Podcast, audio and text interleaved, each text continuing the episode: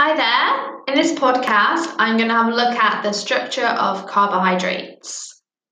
Carbohydrates are made of carbon, hydrogen, and oxygen atoms.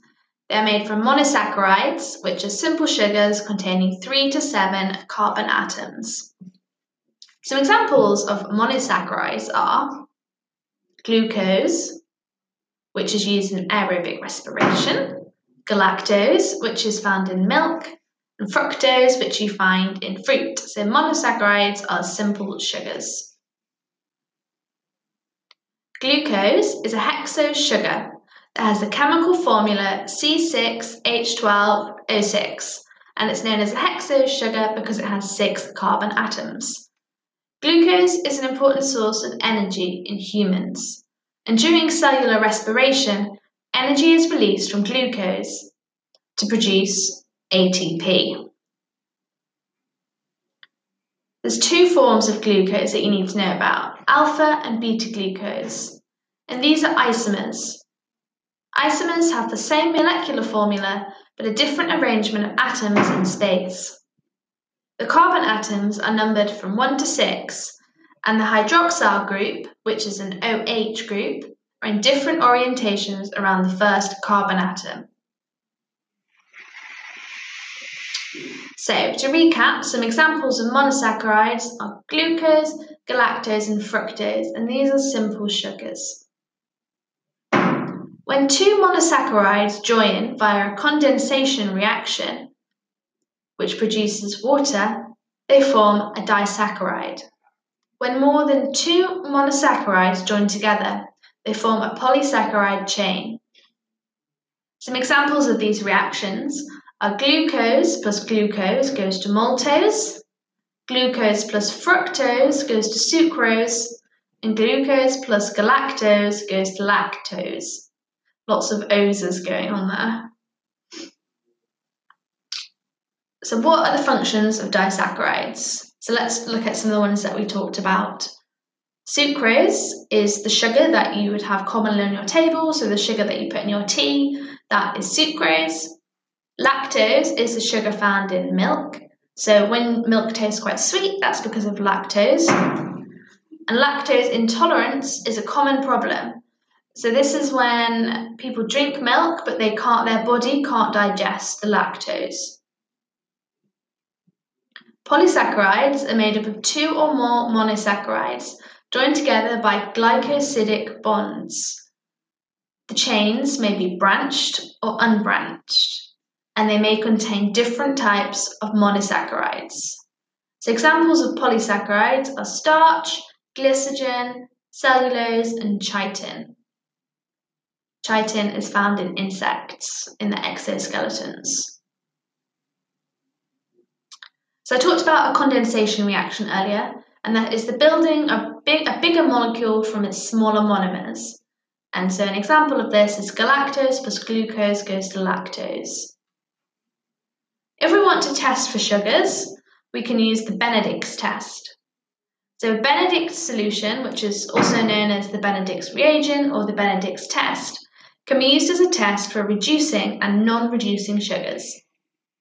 Reducing sugars are all monosaccharides, for example, glucose, galactose, and fructose. And some disaccharides are also reducing sugars, such as lactose and maltose. Benedict's solution can be reduced by reducing sugars. So to start with, Benedict's solution is a clear blue liquid, and this will change colour to give a precipitate depending on how much of it is reduced. So I'll just run you through the steps of the experiment that you would do. So the step one is to place about 2 millilitres of the substance in a boiling tube.